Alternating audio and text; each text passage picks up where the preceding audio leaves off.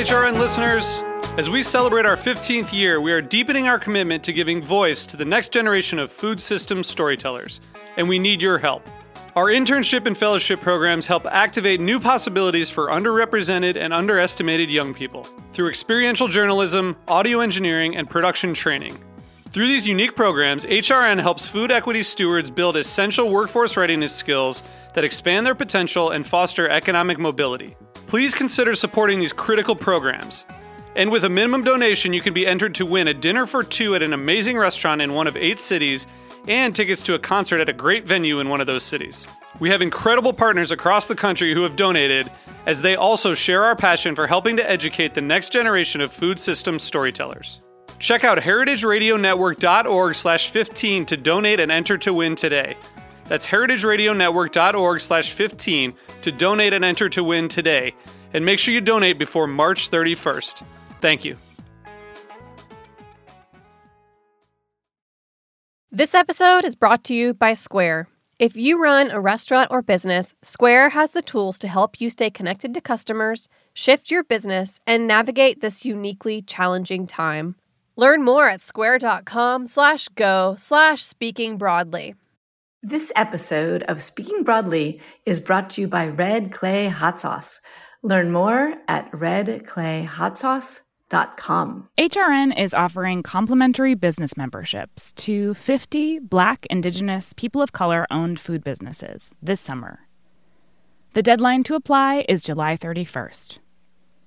Each business membership, a five hundred dollars value, is an advertising opportunity that will allow businesses disproportionately impacted by covid nineteen to connect with H R N's listening community and promote their work.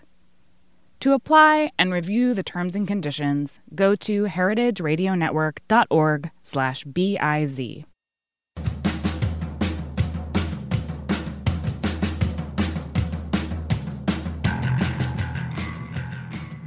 Hello, this is Dana Cowin, and you are listening to Speaking Broadly on Heritage Radio Network. Each week, I interview a woman who I believe has incredible wisdom to share. And today, my guest is Jamila Robinson. Jamila is the food editor of the Philadelphia Inquirer recently, and she has a very deep journalistic background. I can't wait to talk to you about food and journalism and coaching and leadership. So Jamila, welcome to Speaking Broadly. Hi, Dana. Thank you so much for having me on. I'm so excited to be on Speaking Broadly with you. So one of the things that in stalking you, I found was you seem to have a great affinity for your grandmother. And I've just come from visiting my ninety-year-old mother, and I know that you have a ninety-year-old grandmother. And your grandmother seems very wise. First of all, she seems like a fantastic cook. But beyond that, she seems like a spirit guide. I'd love to hear a little bit about your relationship with her and about strawberry preserves or whatever else she brings to mind. My gosh, my grandmother just turned ninety. Her name is Mildred Pinkston, and she is the smartest person I've ever met. She spent thirty or forty years as a social worker for the state of Michigan and cares tremendously about people, but also cared tremendously about food. Uh, one of my favorite stories about her was how she kept me quiet, which was by giving me a quarter cup of sugar and egg whites, and she'd give me a whisk, and she'd say, "Here, count to three hundred. and, And then switch to the other arm and count to one hundred fifty. And that's how we got meringue. And I still make the lemon curd that she taught me how to make before I could use the stove by myself. She was not only a great cook, she really had this great understanding of math and science and history and art and culture and could sing all the arias, but also would sing His Eye is on the Sparrow with the same energy and verve. And I spent a lot of weekends with her going to the farmer's market. We would pick a flat of strawberries, and then we would go home and hull them and cut them and macerate them. Sometimes we would make ice cream with those strawberries. Sometimes we would make preserves with those strawberries. And I always think of her when I'm almost cooking anything, because she not only taught the recipes. And a lot of people think about their grandmother saying, oh, it's a little bit of this and a little bit of that. My grandmother really taught about precision and understanding recipes and understanding how recipes work before you start start to add variations. Uh, what part of your grandmother's social work life did you adapt or lean into? Because I feel like it's, you know, it's a part of you. Um, it's not only my grandmother, but my mother. And my grandmother's mother was a teacher. The idea of public service, I think, courses through our family history and our family tree. And I think having an understanding of empathy and understanding why we need a social safety net. My grandmother always talked about people as people. And even if they needed help from government systems, those were public benefits to help people Uh, move along in their lives or move to the next stage in their lives. And there wasn't anything to be ashamed of. My mother also cared a tremendous amount about people who weren't as privileged as we were. And my mother studied nutrition and was the communications secretary for the Black Panther Party and started the free breakfast program in Detroit. And something that... Okay, wait a minute. How did I miss that? Your mother worked with the Black Panthers? Yes. She was the communications secretary and was a leader and cared tremendously, again, about poor people. And so you can see how she would have learned this from my grandmother, and this idea that some people weren't as privileged as others, and that because she understood nutrition, she understood that children learn better when they have food on, on their stomachs. And she started the free breakfast program in Detroit. We now recognize that as the free lunch program. We know that the U S government and now SNAP benefits are a direct correlation to that program. And I think it gives me quite a bit of empathy and being sure that our food systems are equitable, that we talk about food deserts, that we talk about having access to food. Even for some people who live in very privileged neighborhoods may still not have access to a grocery store. And so we see how that breaks down across class lines, across social, economic lines. I feel like I had a very special upbringing. We weren't rich by any stretch of the imagination, but I went to very, very good elite schools that were public. And I recognized the difference between the schools that I went to and some of the schools that I passed by because mine were magnet, and that some of those students didn't have the same benefits that we have. And it's something that I still recognize now. So when I'm thinking about our news coverage, that I think a lot about how can we be sure that our stories uh, have impact with communities that we may not live in. And I think our food community is a community. So sometimes we end up telling stories about ourselves. And I think it's really important for us to think about the communities that we don't live in and the challenges that those communities may face and be empathetic to them. Be- before we get to the journalism that you're doing today, I'd love to hear about the violin. As I understand it, you were quite talented and quite devoted. And it seems like you got that in part from your grandmother. Like, what role did playing music and music itself play in your life? Well, I started playing the violin when I was six, just taking lessons in public school. Um, my mother was also a pianist, and lots of members of my family who are in the music business. Uh, music really is important to us. We would sing as we were cooking. Um, I love the violin. It spoke to me in ways that are a little bit hard to describe, because when you're six and you pick up an instrument, either you love it or you want to move on to the next thing. But I just wanted to play the violin. I wanted to play it the way the records that we played at home. I had played the violin for maybe two hours every day. Um, I went to Cass Technical High School in Detroit, which is set up like college majors. I was a music major in high school. So I was playing the violin starting at seven a.m. for orchestra rehearsal, for an hour and a half rehearsal, and then trying to learn to play the cello in the second hour. I played in the high school quartet. I played in the Detroit Symphony Civic Orchestra, which is a group of pre-professional musicians. I went to Interlochen, um, which used to be called the National Music Camp. It's now International Arts Camp. I didn't think that I wanted to be a musician, but I did want to write stories about music. And I had questions. When I was ten, I was a huge fan of Michael Jackson. I saw him moonwalk across the stage on Motown twenty-five. It changed my life. And I started reading everything I could about Michael Jackson, the newspapers, Time Magazine, Newsweek, but I still had questions.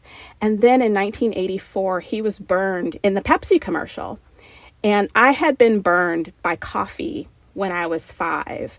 And I felt like only I could write that story because I knew about Michael Jackson and I understood music. And I knew from reading newspapers that the only people who got to talk to Michael Jackson were journalists.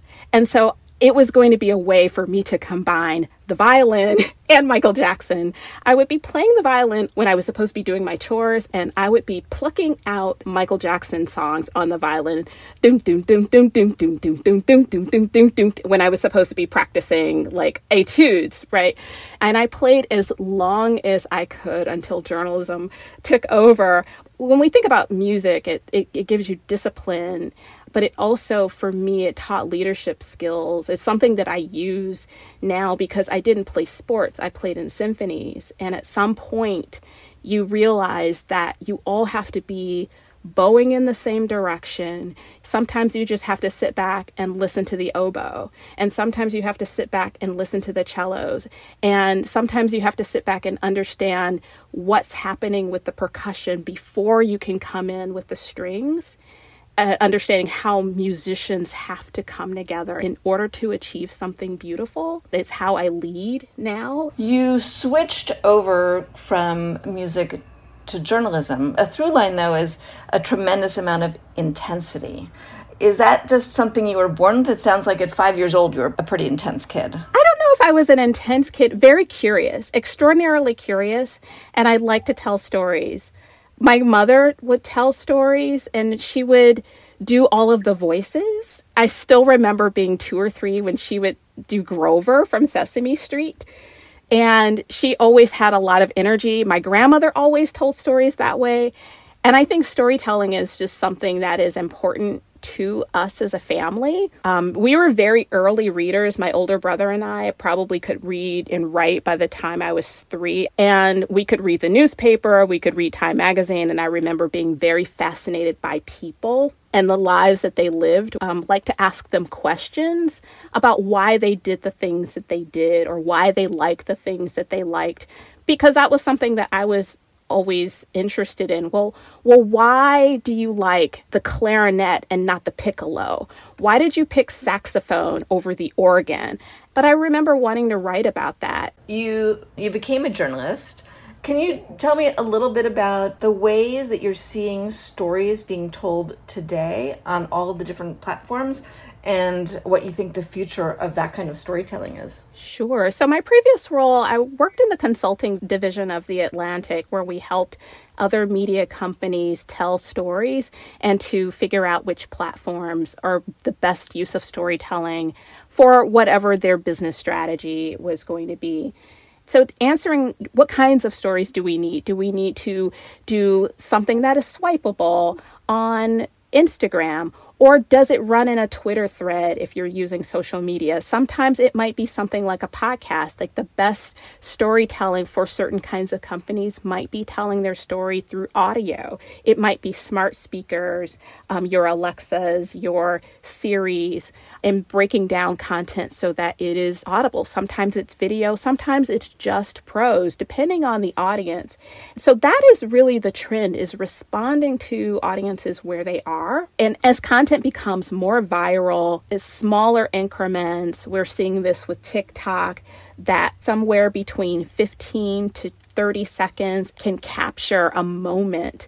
And so companies, whether they are media companies or foundations or other kinds of companies, have to look at those trends. So that was a lot of my role, which is something that I've learned from all the different roles that I've had in journalism, was looking at other ways to tell stories. When I started writing stories, they were always in prose. Everything had to be six or seven hundred words of prose, but you can tell that same story with six photos or with six tweets.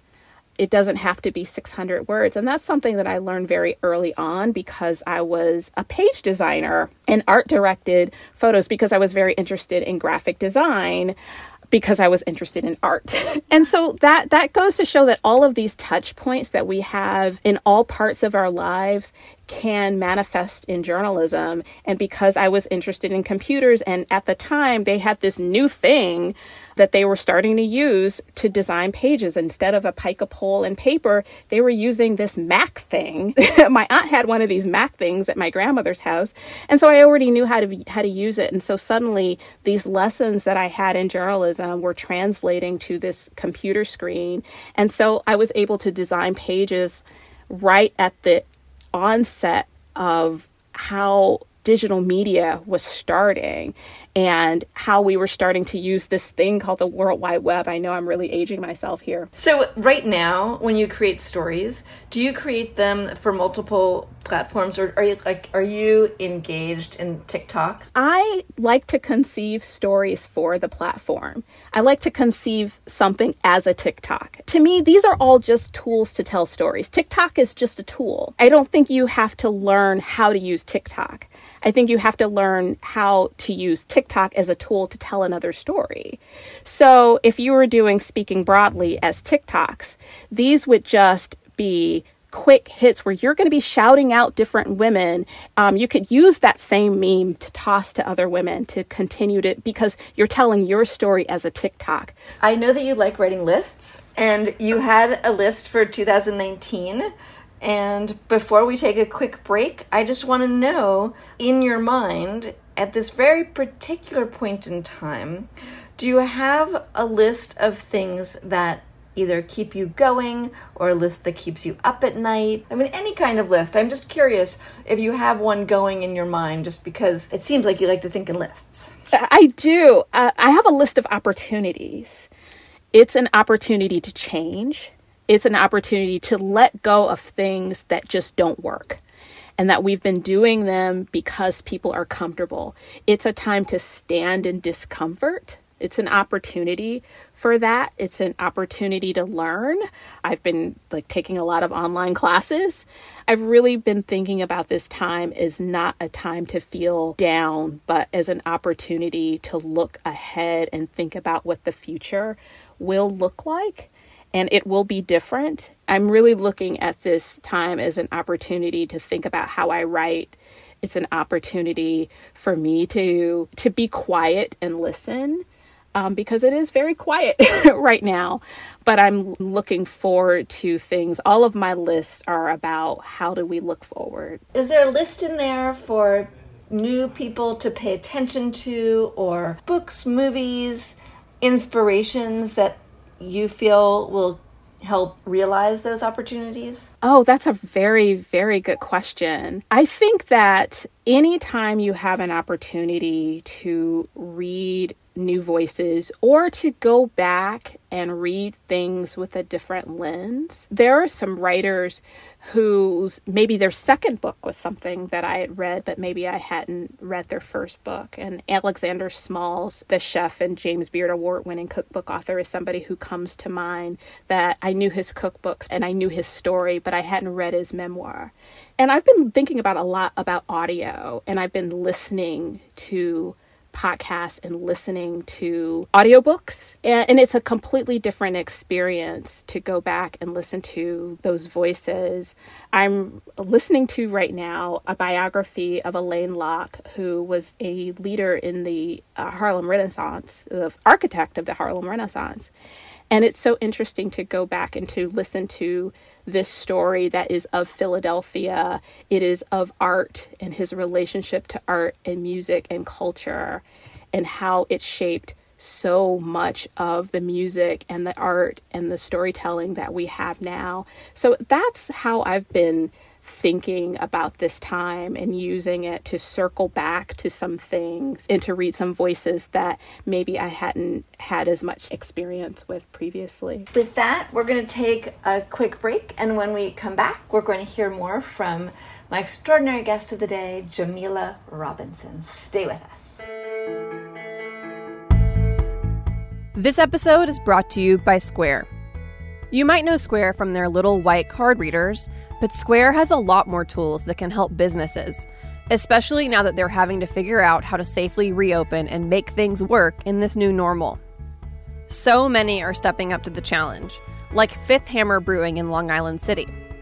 To adapt, Fifth Hammer's co-owner Mary Izette created a Square online store so customers could browse available beers, build an order, and safely pick up cans from the taproom. I was able to set up our online store within twenty-four hours of moving to a to-go model.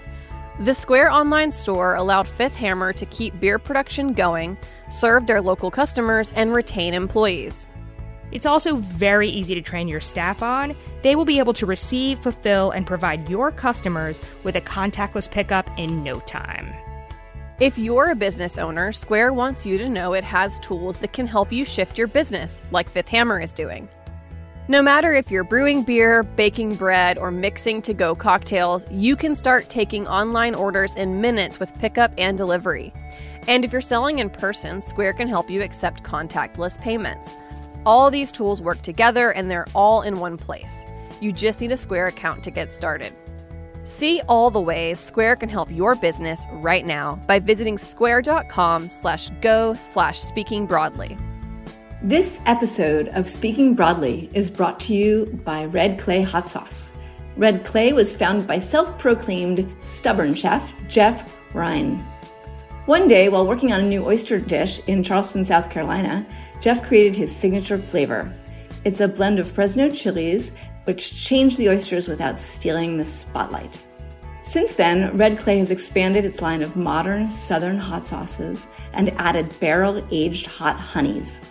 Every flavor is crafted with love and cooked with culinary expertise. Every batch is balanced and flavor-forward. I know because when I got my Verde hot sauce, it was literally gone in a day. A bottle used by my family at breakfast, lunch, and dinner on everything from eggs to tacos to steak. I didn't set it up that way, but somehow it was gone. Red Clay hot sauces are sustainably produced in a tiny town in South Carolina. They're crafted with just a few ingredients, namely Southern peppers and high-quality vinegar aged in bourbon barrels. Unlike most hot sauces that boil their peppers, Red Clay cold presses theirs. This allows the natural flavors of the Fresnos, Carolina Reapers, and habaneros to shine. Red Clay sauces have won over a lot of discerning palates, not just mine, because they bring a heat that puts flavor before fire. Take a look at their collection of Southern sauces and hot honeys at red clay hot sauce dot com. Use the code Dana twenty-five for twenty-five percent off your first order, valid until August thirty-first, twenty twenty.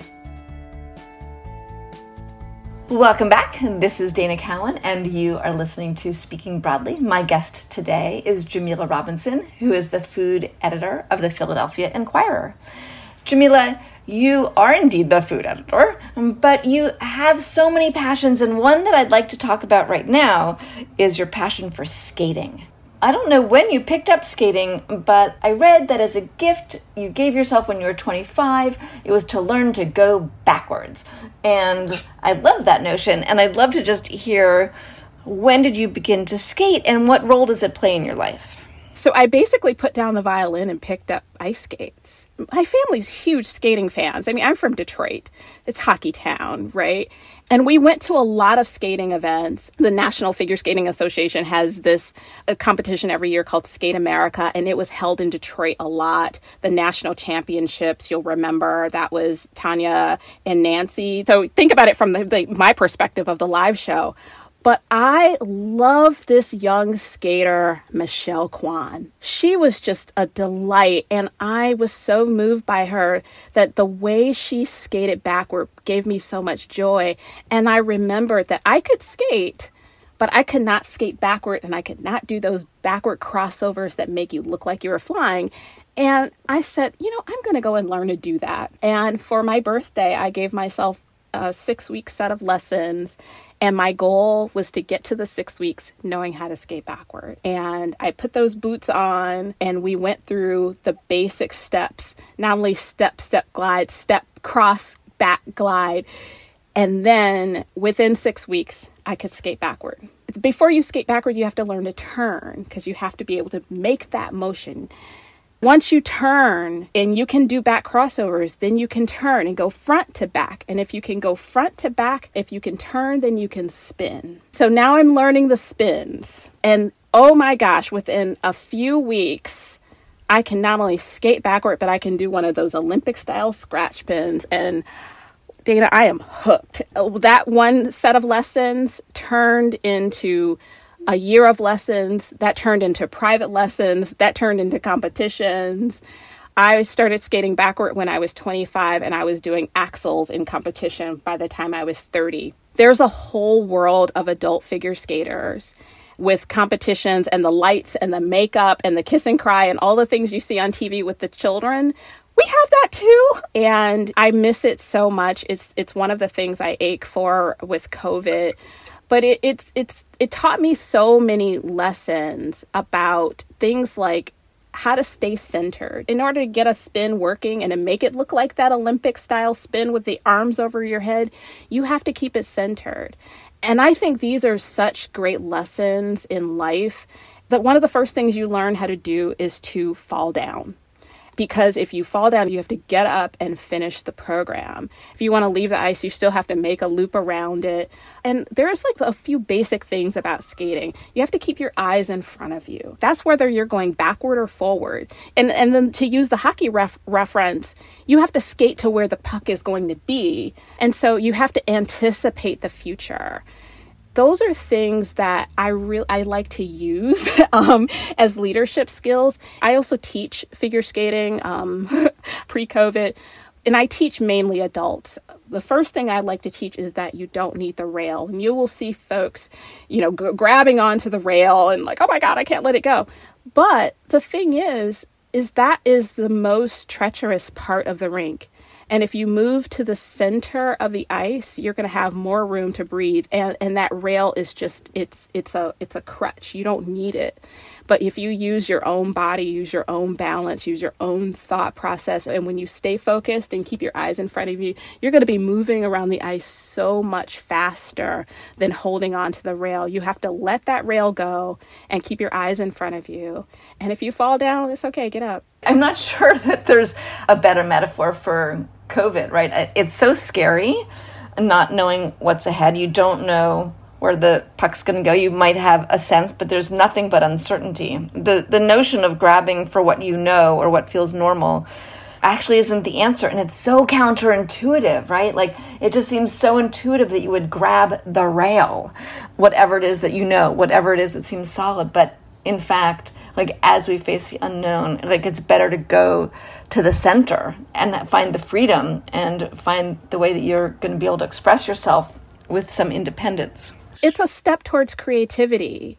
I think if you revert to the thing that you know, thinking that that's going to be the thing that's going to be normal, I'm doing air quotes here. The thing is, is that we're evolving through this. We we can't really grab for the thing that feels normal just because it feels familiar.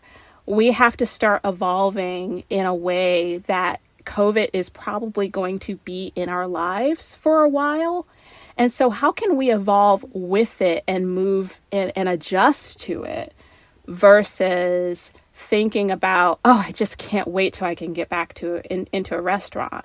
Well, what, what are you going to be doing in the meantime? Well, can you connect with chefs? Can you connect with home cooking? Can you teach your children how to do a recipe that means something to you? Can you think about how to bring some a person joy by baking them a cake if they got laid off? That's something I've been trying to do. The moment that we're in is normal for now. And the next one will be normal for three weeks from now or six weeks from now will be that normal then. We get humans get used to things very quickly. So one of the things that you mentioned when you were talking about skating is like knowing your body. And one of the things that I know you've been through is some really intense medical issues that revolved around surgery. And you had a lot of lessons from that experience. I wonder if you can tell us a little bit about that. Well, about two years ago, I started having this pain in my hip, in my left hip, that I thought was related to skating. And after about six or eight weeks, it wasn't getting better. The pain was so intense that it hurt to walk upstairs. Uh, I couldn't sleep. The pain was so intense. And I finally went to the doctor, who told me that, oh, there's a tumor in your hip. I think it's a fibroid. And who told me, oh, I think you might need this surgery. I, and I thought that her recommendations were a little aggressive. And so, of course, I went for a second opinion. And the second doctor told me, your blood work doesn't look good. And she did some more aggressive x-rays and showed me that I had a tumor the size of a seventeen-week fetus crawling across oh. my abdomen. And I had this five-centimeter tumor in my hip that was giving me so much pain, and a whole network of tumors that were really bad. And she said, I, I need you to check yourself into a hospital. And I said, ha ha, I'm busy. And so she was asking me, she said, do you feel tired? Well, I, I work all the time. Of course I feel tired. What do you mean? And so she says, I need you to pay attention and look at how bad these things are. These are the ones that I'm concerned about that could be cancerous. These are the ones that are probably benign. I need you to see an oncologist. And she gave me this laundry list of things. But I love the way, her name is Doctor King. I love the way she talked to me about it. She says, this is the problem. You need to check yourself in a hospital. You need to have this kind of surgery. This is how long it's going to take. You're going to need to sit down for about three months. And I was like, I was like, honey, you just do not know. um, but at that moment, I realized that it was going to be a gift to listen to my body and to recover. And she said, if you want to skate again, these are the things that are going to be required. It's going to take this much recovery. This is how long bed rest you need to have. And I don't want you working for at least three months. And that was really difficult for me. Sometimes I would take a two-week vacation, and that always felt long.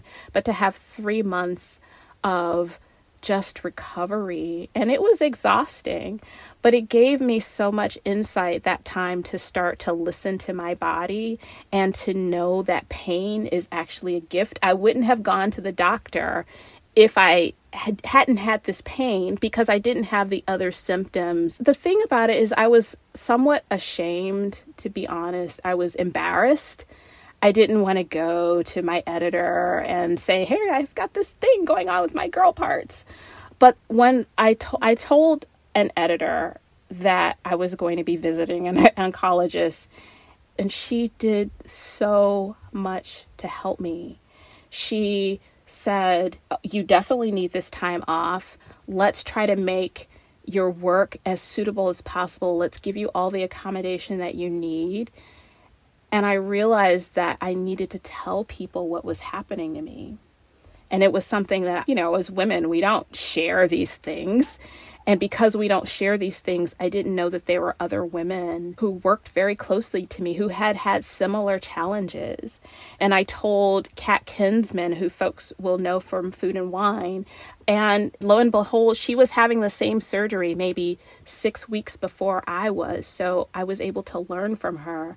And it's also given me a lot of insight into making sure our staffs have what they need. If, if they need time off, if they need more time with their children, if they just want to take a day off because their dog needs to go to the vet, for God's sake, it's made me even more aware of those kinds of, of things. You've been so productive. I mean, we've listened, you know, to some of your amazing accomplishments, and to sort of have a need to have a full stop. Like, was that psychologically difficult, or you're just in tune with that as a challenge? And I'm curious, like, what was it like inside your mind during that time when you had to adjust all of your expectations of yourself? I hated it at first. I was looking for things to do, something to keep my mind occupied, because if it's not going at one hundred twenty miles per hour, I'm thinking that I'm not being productive. But then what happened is it wasn't the first week that I got out of the hospital. It was the second week that I was just so tired. And it was something that I really had never experienced, that level of fatigue. And the thing that I was reaching for was the familiar, that feeling of being super busy and being super productive. And I was reaching for that versus what my body was experiencing at the time was recovery from a very, very like major aggressive abdominal surgery and all of the, the recovery from that's internally and externally. And then realizing, oh, now I understand why my doctors were telling me, I don't want you moving around too much. I don't, I just want you to rest. I had to adjust to my brain wanting to work at full stop and then feeling so tired that I couldn't think things through. After my sick leave was over, I finally got to go back to the ice rink, and I was wobbly and my legs didn't feel right, but I was just so happy to be out of my house on the ice and doing these wobbly spins. And it didn't matter that I couldn't do a good scratch spin anymore. And I don't know if I'll ever do an axel again. I'm trying to do them in the backyard um, off ice, but and I don't know if those double loops will come back. But I'm happy that I have this skill, and I went through the process of learning how to do it. Marilyn Meunier was one of my favorite skating coaches, and she would always say, it's a process, not an event. And that's something that I like to say, and I like to think about, like what almost everything we're doing, like me recovering from surgery was a process, not an event. I didn't just get up after being bedridden for a couple of months. I had to think about it. My body had to go through this recovery. And I think COVID right now feels like an event, but I think it's a process. I think it's a process that we're going through, from understanding the pandemic, acknowledging the pandemic, acknowledging how we have to live through it. When the lights come on, it's not going to be overnight. That's going to be a process too. You're deep in the Philly food scene, as well as the D C food scene, as well as the national food scene. Um, how are you feeling about restaurants in the future and food in the future? Well, I, how am I feeling? Um, it depends on the moment. The future, what I hope will be is something that is more equitable and less fragile. The restaurant scene is, it exists on very tight margins. It is not a business that if you don't have a certain level of moxie that you're probably not going to survive. So I like to lean into the pieces of moxie that chefs have that who say, I'm going to be creative in this moment. I'm, I want to keep the lights on. I want to serve my community. What I hope we will come out of, of this is a way for restaurants to survive. There's so many organizations, from Save Philly Restaurants, the Independent Restaurant Coalition, the James Beard Foundation are doing so much work. Beard Foundation likes to say that restaurants can open for good. And I'm hoping that legislation will look at these food systems and say, well, there is more support that needs to happen. So I can only be upbeat. I think food is so integral to our lives, not only the restaurant scene, but as people turn to home cooking, that's actually very exciting for me. And it's such a change from where things were just a few weeks ago, where more people dined out than cooked at home.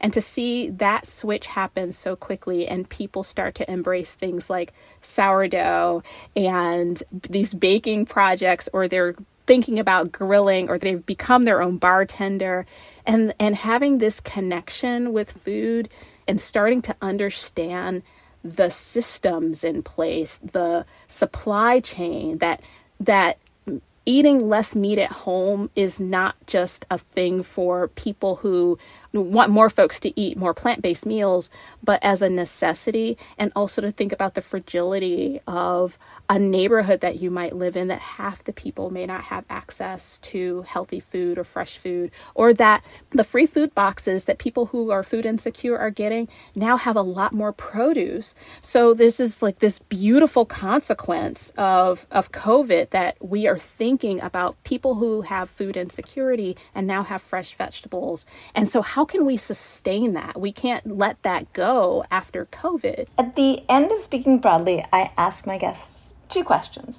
One is, is there a product or an ingredient that is so much better than the hype, something that transforms your cooking that you think that everybody should know about. The product that I wanted to shout out was Cafe Ama, which are these whole beans from Puerto Rico. And I like this company because all the proceeds go to the Seeds Foundation in Puerto Rico, which is helping young people who are entrepreneurs. And I like their coffee beans, but a product or something that is just so much better is our whole vanilla beans. The price has come down quite a bit. It's the market for vanilla beans is kind of low right now. Um, and I made ice cream the other day, and just the smell of a fresh vanilla bean is just something that I think is so magical and and beautiful. And because they're less expensive right now, I was very excited to to uh, finally get a shipment of vanilla beans after not having them for a couple of years. It's from a company called Beanilla, which is a distributor in Los Angeles, and they um, bring in vanilla beans from all over the world. And you can buy them in small amounts and buy them in, in bulk quantities. I usually buy a quarter pound every other year. Um, they last pretty long if you keep them in a sealed container. It's something I actually like to give out to friends um, who I know like to bake um, with a recipe for either like a pot de crème or crème brûlée or something of that nature. It's something I, I just like to give away. I'd like to be on your gift list. And finally, is there a woman in the field of hospitality who you feel everyone should know about? I want to shout out Hallie Bae Ramdeen. She's one of these editors who's a little bit in the background. Um, she's an editor of um, of Clean Plates, which is all about nutrition and healthy living. She um, was a former editor at The Kitchen. She's a wonderful writer. You can find her at Hallie Bae. Um, H A L I B E Y, Hallie Bae on Instagram. She's a really, really smart woman and somebody I like to work with. I not only love her writing, but I love her sensibility about how you include nutrition and uh, healthful living into food and hospitality. Because she's an editor, and, and you will not see her name as often, but she works with a lot of writers who are in the food and hospitality community. And I think folks in our community will recognize her as someone who's kind of in the background, but I think she's a really, really smart woman and um, and I, someone I think needs more attention. Thank you so much. Thank you for this riveting and inspiring conversation. I appreciate your time. I know that you're so, so busy with everything that you're doing right now. And so thank you so much for joining us. And thank you all of you listeners for joining us for another episode of Speaking Broadly.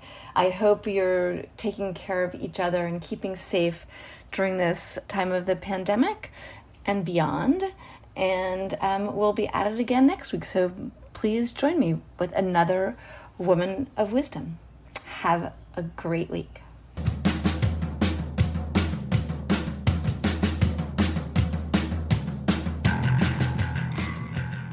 Speaking Broadly is powered by Simplecast. Thanks for listening to Heritage Radio Network, food radio supported by you. For our freshest content, subscribe to our newsletter. Enter your email at the bottom of our website, heritage radio network dot org.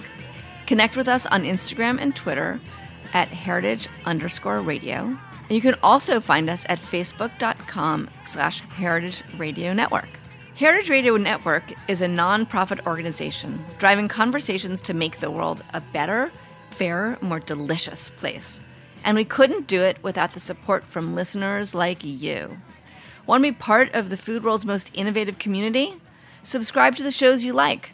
Tell your friends, and please join the H R N family by becoming a member. Just click on the beating heart at the top right of our homepage. Thanks for listening.